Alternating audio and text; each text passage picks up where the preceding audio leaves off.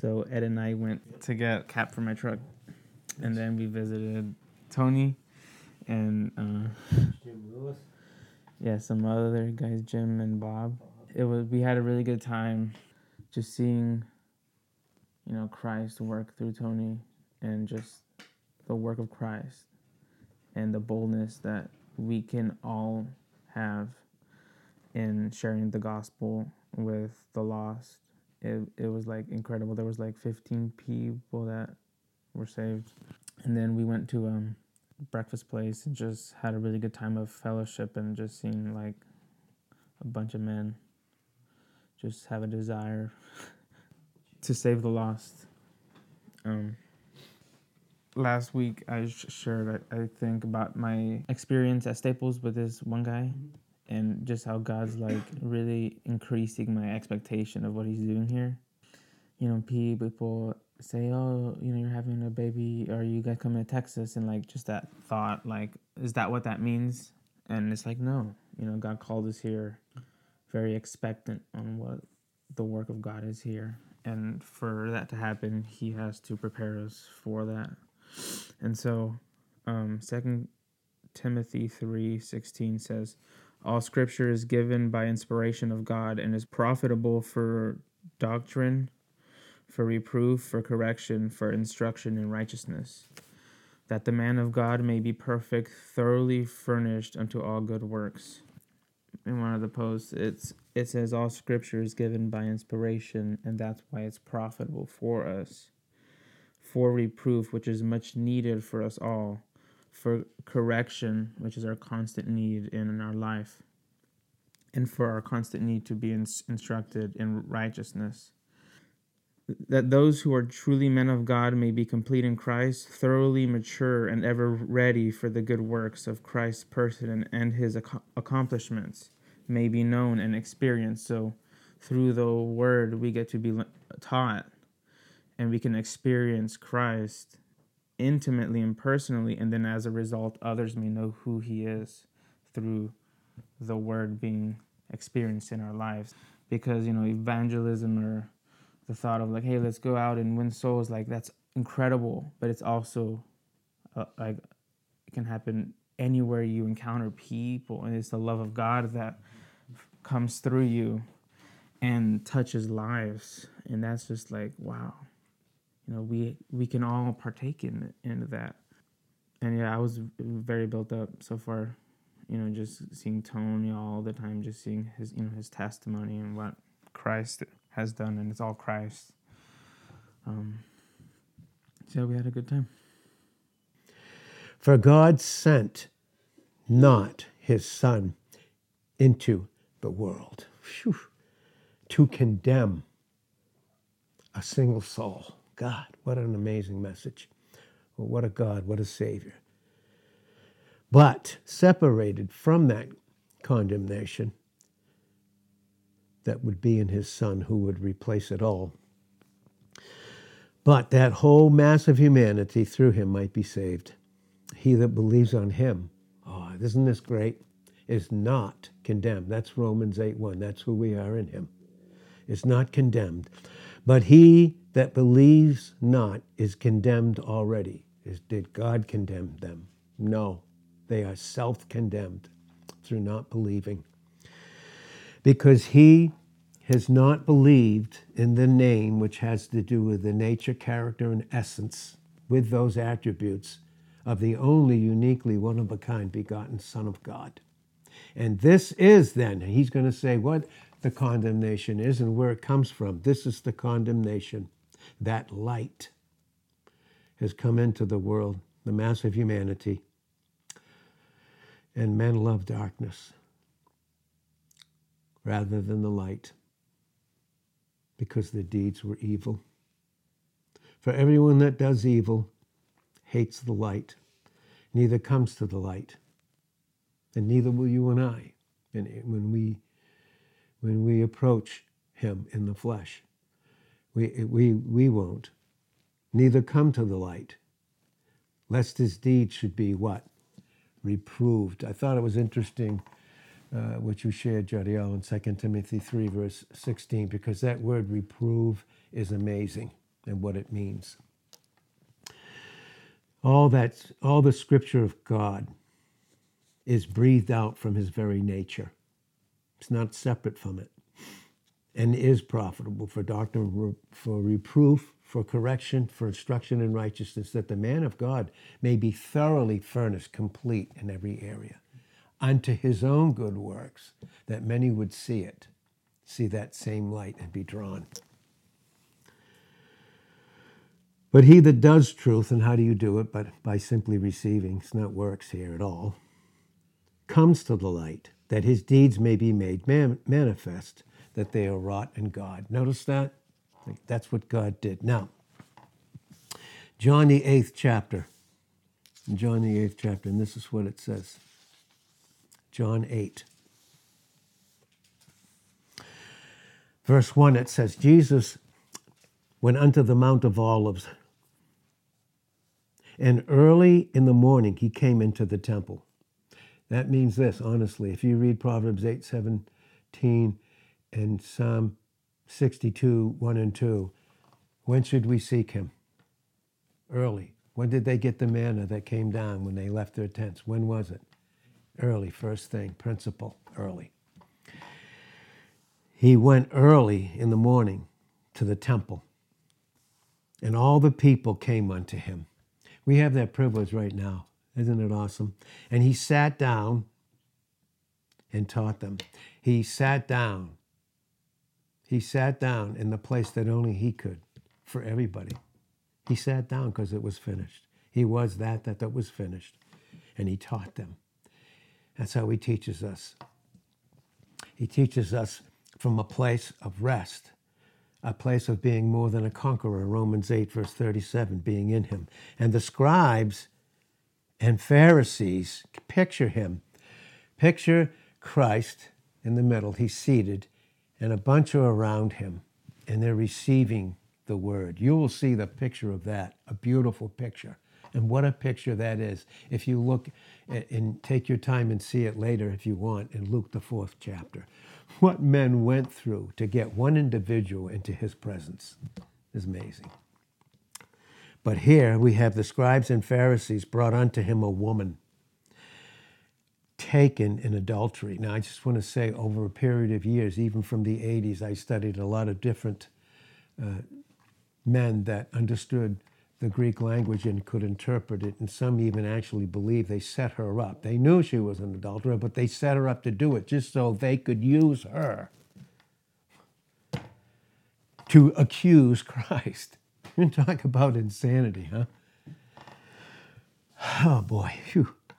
Taken in adultery, and when they had set her in the midst, they came right through. Here's a beautiful teaching, and they sat this woman down and they said unto him, Teacher, Rabbi, this woman, interrupting him, this woman was taken in adultery in the very act. Well, how close did you get?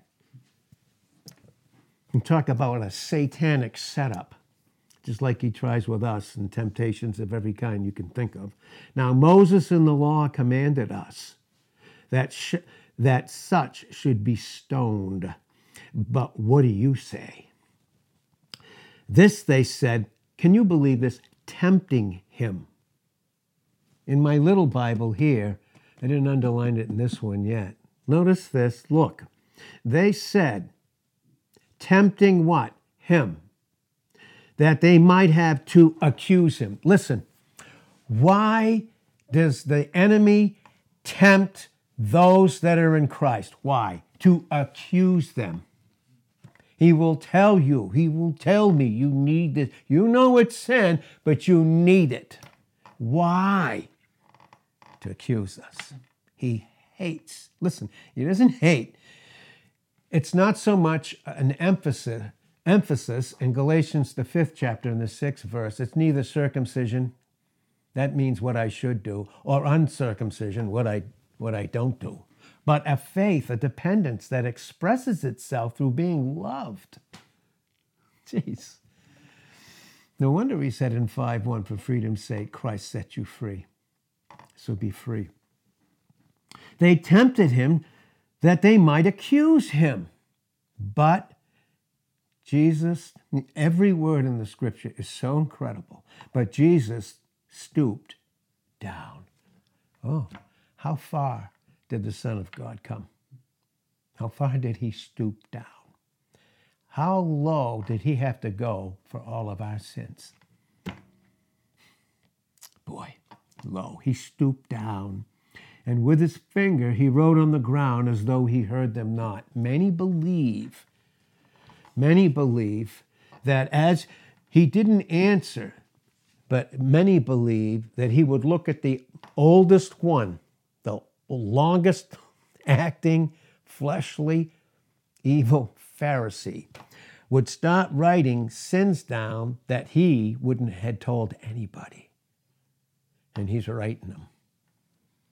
Oh boy, he's writing them.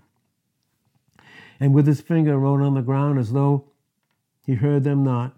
So when they continued asking him, he lifted himself up so that they could see it, what he probably wrote about each of those individuals. And maybe he didn't.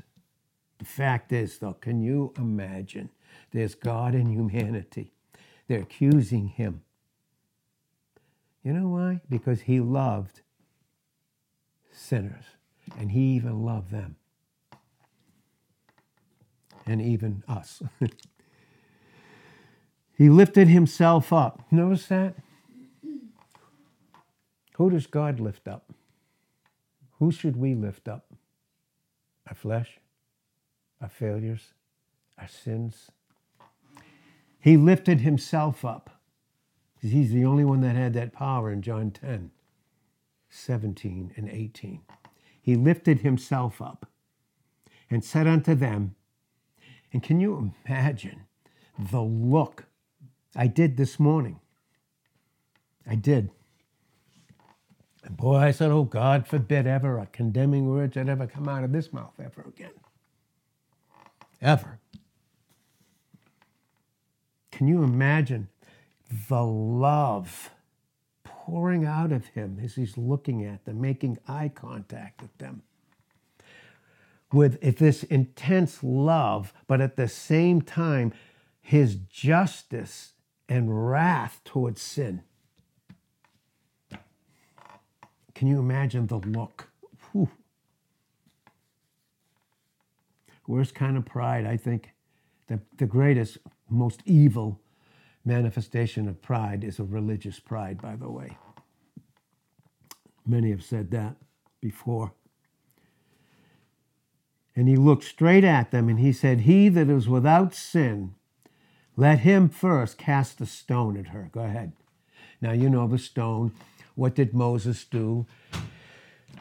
In Exodus, the 31st and 32nd chapter, he went up to the mount, right? And with the finger, notice that finger? The finger of God. If God writes anything, it's with the finger of Christ. But with the finger of God, he wrote on those two tablets of what? Stone. Jeez. Well, let you first cast a stone at her. And again, he stooped down and wrote on the ground. And they which heard it, listen to this one, being convicted. Once you stress, understand that word, convicted, this morning, because we're going to touch on it being convicted by their own conscience, went out one by one, beginning at the oldest, even until the youngest, the last. And Jesus was left alone. Just picture that. Everybody else is gone. Here's the woman. She was caught in adultery. There's no question about it. She didn't have to do that, even if they set her up but she's caught in adultery. Everyone else has to go. She's all alone. Can you picture being you picture being caught and saying you know you know it's wrong, even though they're trying to condemn you. But everybody's gone and you are literally there with Jesus Christ. What's he going to say? What will he say? And Jesus was left alone. And look what it says. And boy, I'll tell you, this was so a wonderful thing for me. And the woman standing. in the midst. What a picture. She's standing. She's not falling on the ground. She's standing. You know why? Because it's Jesus alone facing her. When Jesus had lifted up himself and saw none but the woman, he said unto her, Woman, and listen. This is what makes the tone of the Koine Greek, the mood, the tense, the case, when it talks it, it was in the most gentle, loving, deeply loving, but deeply convicting tone. It was so beautiful when he said, Woman, where are your accusers? Look at what it says. Has no man condemned you? Because who can and stand in his presence? Who can condemn you and I when we stand in his presence? Can our own sin? Can what someone else does to us or says to us? Has no man condemned you? She said, No man. Here's a beautiful word. Lord, Master. You know, when He masters us, no legalism, no flesh can be involved. That's what keeps us from experiencing his so great love, the conviction of his love. And Jesus said unto her, Neither do I condemn you. You don't have to ever go again in sin. You don't have to. Now, in 1 John 2 1 and 2, and we've shared this before, it says, My little children. And what he's saying there with the Greek word my children is teknia. And teknia simply means no matter what age you are, or how young you are, or how old you are in Christ, you're his child. you're not going to outgrow your dad. You'll never outgrow his love for us. We, you and I will never do so in Ephesians 3, verse 19, for all eternity, too. Never and never going to outgrow it. So in 1 John 2 1 and 2, it says, My little children, see that you sin not. And it's telling us we do not have to sin, it's a choice. God bringing this to me this morning, and I'm like, okay, okay. Oh, please, I don't want to make wrong choices anymore. I don't want to condemn anybody. I don't want to be self condemned, and I don't want to make wrong choices. Please, Lord. Please. We don't have to sin.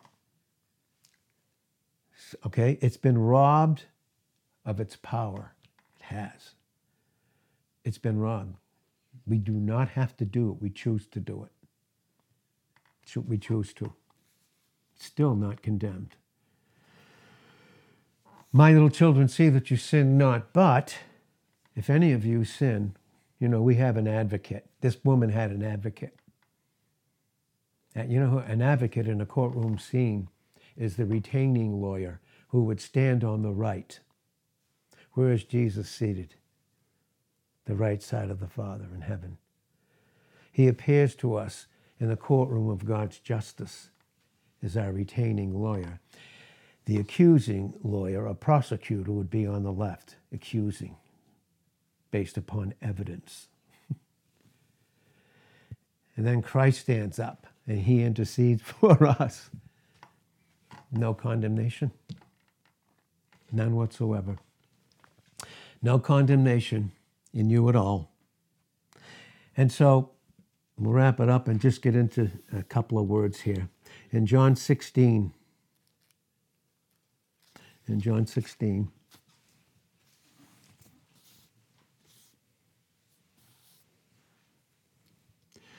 Jesus was talking about how he was going to send the Holy Spirit. And this is what he said. He said, Nevertheless, I tell you the truth. That's what he was telling that woman. When he could get rid of the accusers, the voices, and then he, he could be all alone with her so he could tell her the truth that he is. It is expedient for you that I go away, for if I go not away the Comforter, the Holy Spirit that we need on earth while He comforts us in heaven. We have two comforters. will not come unto you, but if I depart, I will send him unto you. And when he is come, he will what? Reprove the world of what? Sin, of righteousness and of judgment. Of sin, why? Because they believe not. Now, when we live in sin, do we believe when we stay there? of righteousness, because I go to my Father and you see me no more. Of judgment, this is for us, for because the prince of this world is judged. He's judged. Hmm. Verse 12 I have yet many things to say unto you, but you cannot bear them now. Because he's got a lot to do in us to get the flesh out, honestly. He has so much to tell us. I believe with all my heart, he has so much to tell us here. The wonderful truth about who we are. Incredible. The increase that we already have in Christ. The increase doesn't increase, but as I decrease, I see more and more the increase about who I am. This is what he said I have many, I have yet many things to say unto you. Oh, how I desire and we desire to have fellowship. But you can't just say them right now.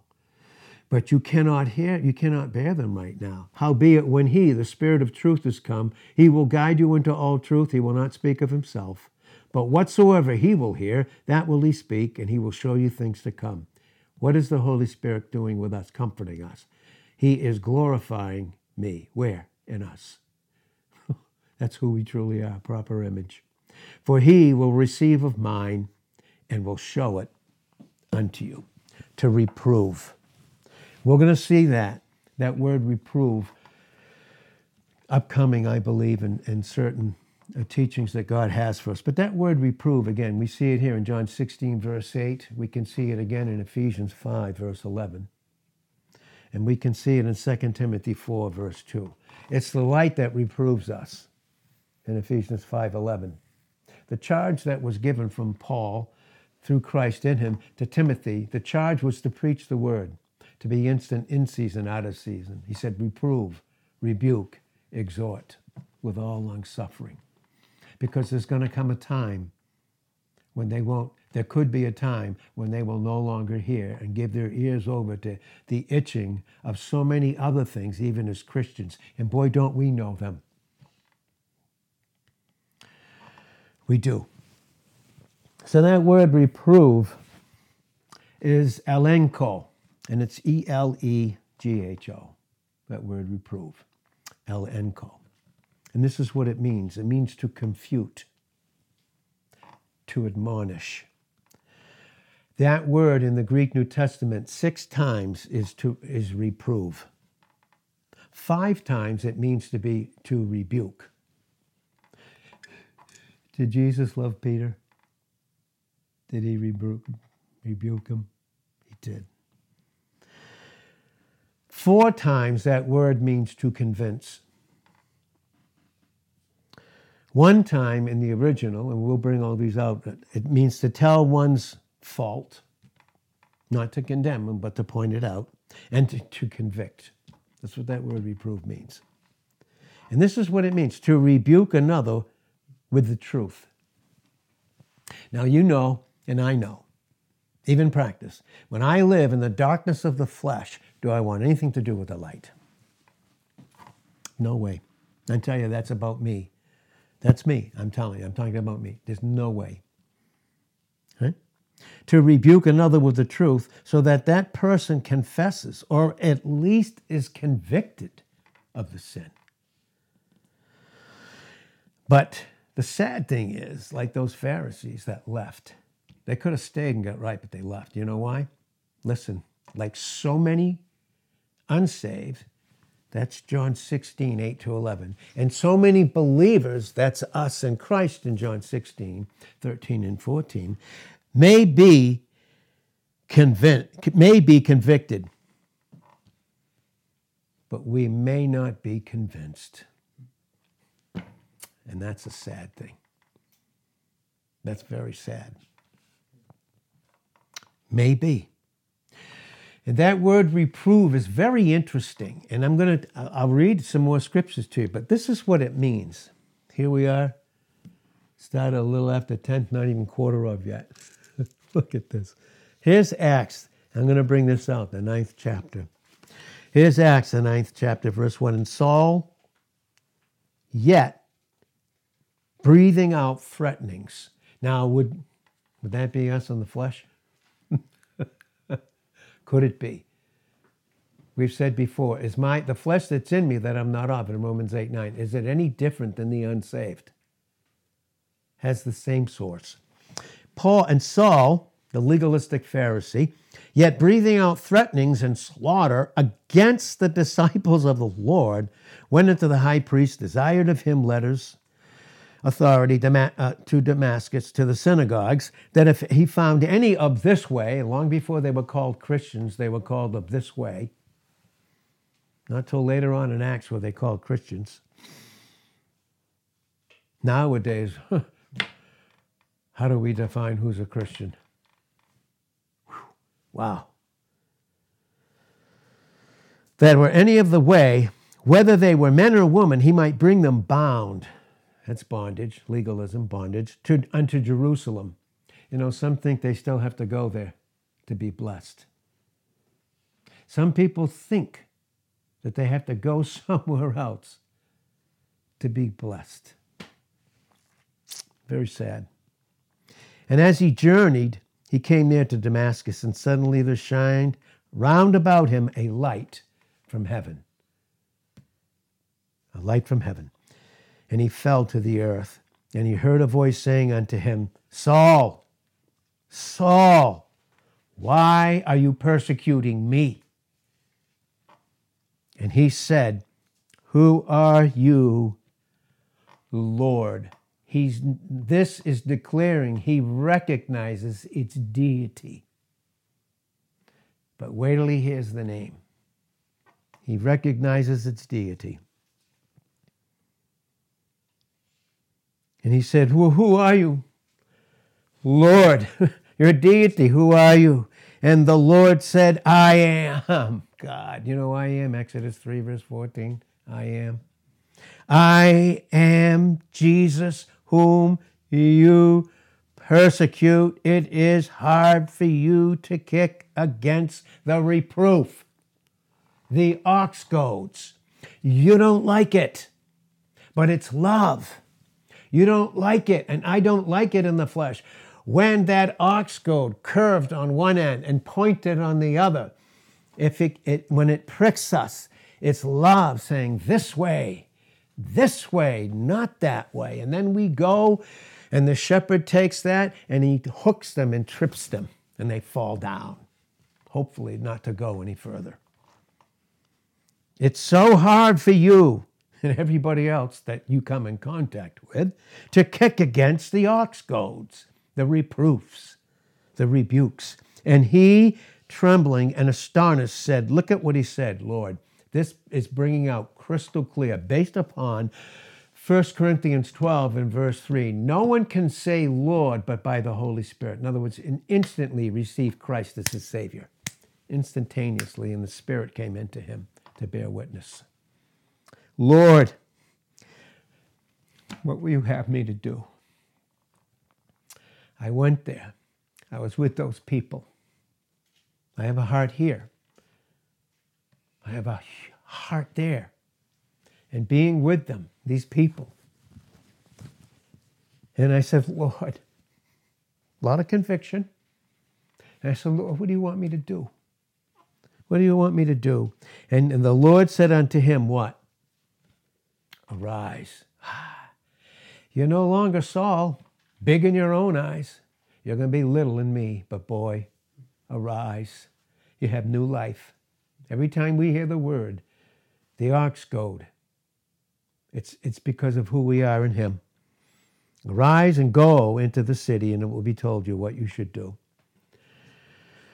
To rebuke, to rebuke with the truth. Was the truth who Christ is in John 1 14 and 17 17 of John speaking to him?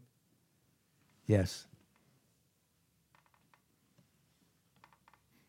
Not only to be convicted, but to give over the will and to be convinced.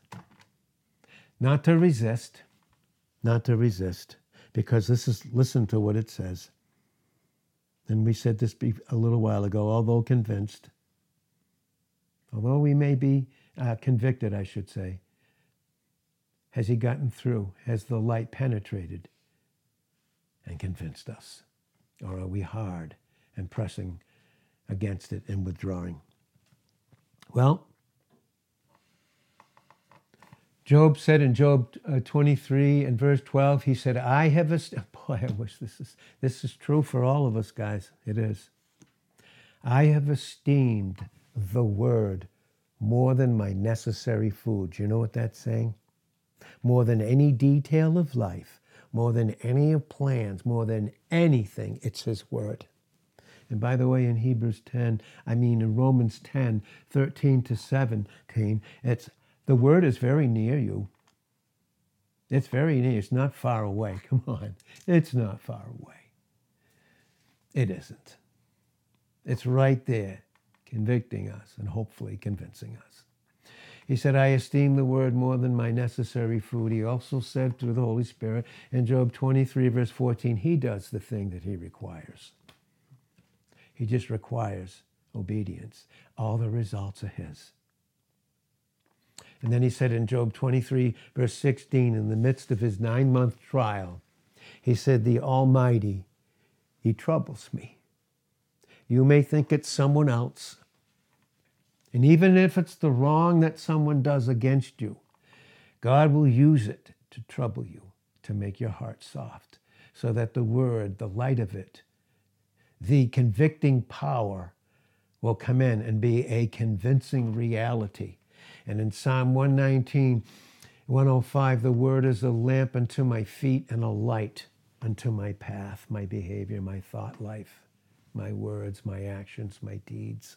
And in Psalm 119, 130, uh, the entrance, the entrance. And when the word that convicts has an entrance, it's a convincing power that we live in, but it's got to have an entrance, and that's why he troubles us. The entrance of your words gives light, it gives understanding to the humble. Again, 119 or 130. And as we wrap this up, you know, the whole world, the Bible's made this clear that every single human being that has can operate in a free will those that are born with disabilities they can't think properly and all that they're not saved any more than a young child before they reach the age of accountability with the operation of a will, knowing good and evil. If they don't, they are not saved, but they're safe. They go instantly to heaven. So if you want to know what happens to all those that have certain mental functions and little kids, you know, that happen, some of the things, they're instantly in his presence. They're safe. But to those of us that do have this ability, this free will to operate in and make proper decisions, it says this that the whole world in that place is being convicted. But not all will be changed. God Almighty, not all will be changed. But you know what? In John 9, verse 16, you know what they did, the religious crowd? They tried to convict Christ of sin. It's the only thing you can do and the only thing I can do when we live in the flesh, when we live in known areas of disobedience, we will accuse others. We will. We will accuse others. But all we're doing is accusing Christ in them and them in Christ. Not very good. Well, but did any convince him in John 8 46 of sin? Of course not. Has anyone ever convinced you? that you are your sin? That you are your sin in Romans 7, 17 and 20? No, we're not our sin. Convince them of sin. Transgressors of the law. You'll see it as we close again in John 8, verse 9. James 2, verse 9. To convince And here in 1 Corinthians 14 and verse 24, this is for the unbeliever. Now, I am a believer in Christ in terms of my position in Him, but can I function as an unbeliever? Can I? I can, and you can. For the unbeliever is there viewed as being reproved or convicted of his or her sinful condition that they're living in. And if I live in a sinful condition and my position is in Christ, is there condemnation or, exa- or accusation? No. But is there to be conviction constantly? Can there even be growth without it?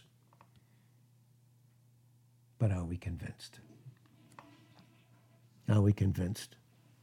Well, there's so much more here to get into, but we're right about at the time. I don't want to wear anybody out. And I mean that too. I'm not being unkind. I'm not I don't mean it to be unkind at all. But the fact of the matter is there's so much in here.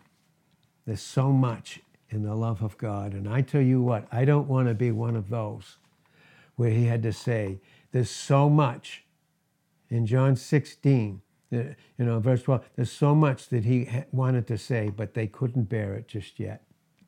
The only place that you and I cannot bear the convicting, convincing truth is when you and I live in the flesh. But yet, he tells us to come right as we are. Because not until I come into the light, the true character of who I am in Christ in 1 John 1 9, can I even confess in 1 John 1 9, 1 John 1 7, true character. Until I come to the light, I don't even know the area that I'm functioning in that I need to even confess that I'm not in 1 John 1 9. Because it's the light. Many such things he has for us. But he's getting us ready to be able to bear them. But to bear them, take them successfully, because we are a success in Christ, by the way. Did you know that? Who's more successful than Christ? Who's more, as an individual, more successful than the one who's in him? Oh, God. It takes so much convincing. You know, convicting and then convincing. Thank you, Lord, this morning as we wrap this up about this little word reprove here and just barely again just touching it. No wonder you said in Psalm 36, verse 9, with you, O God, you alone, and that woman was left all alone. And remember this now, and I need to remember this with you as we all do. We never, as Christians in Christ, have to be lonely, but it's good to be alone. And because when we're alone with Him, the Holy Spirit will lift Him up in our presence. First, lift Him up to get our view focused, to see Him and who He is, and then to see ourselves in Him and to see Him properly.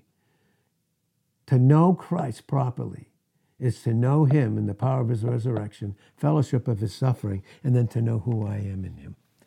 And it's good to be alone because when I'm alone with Him, through the power of the Holy Spirit, through the Word, through the light of the Word, through the preaching and teaching, He will show us what we're function, functioning in in areas of the flesh that we're not. So that we can function properly in who we are in Him. And Father, thank you in Psalm 36, verse 9. With you, O God, is the fountain of life, and in your light we will see light. In Jesus' name, amen.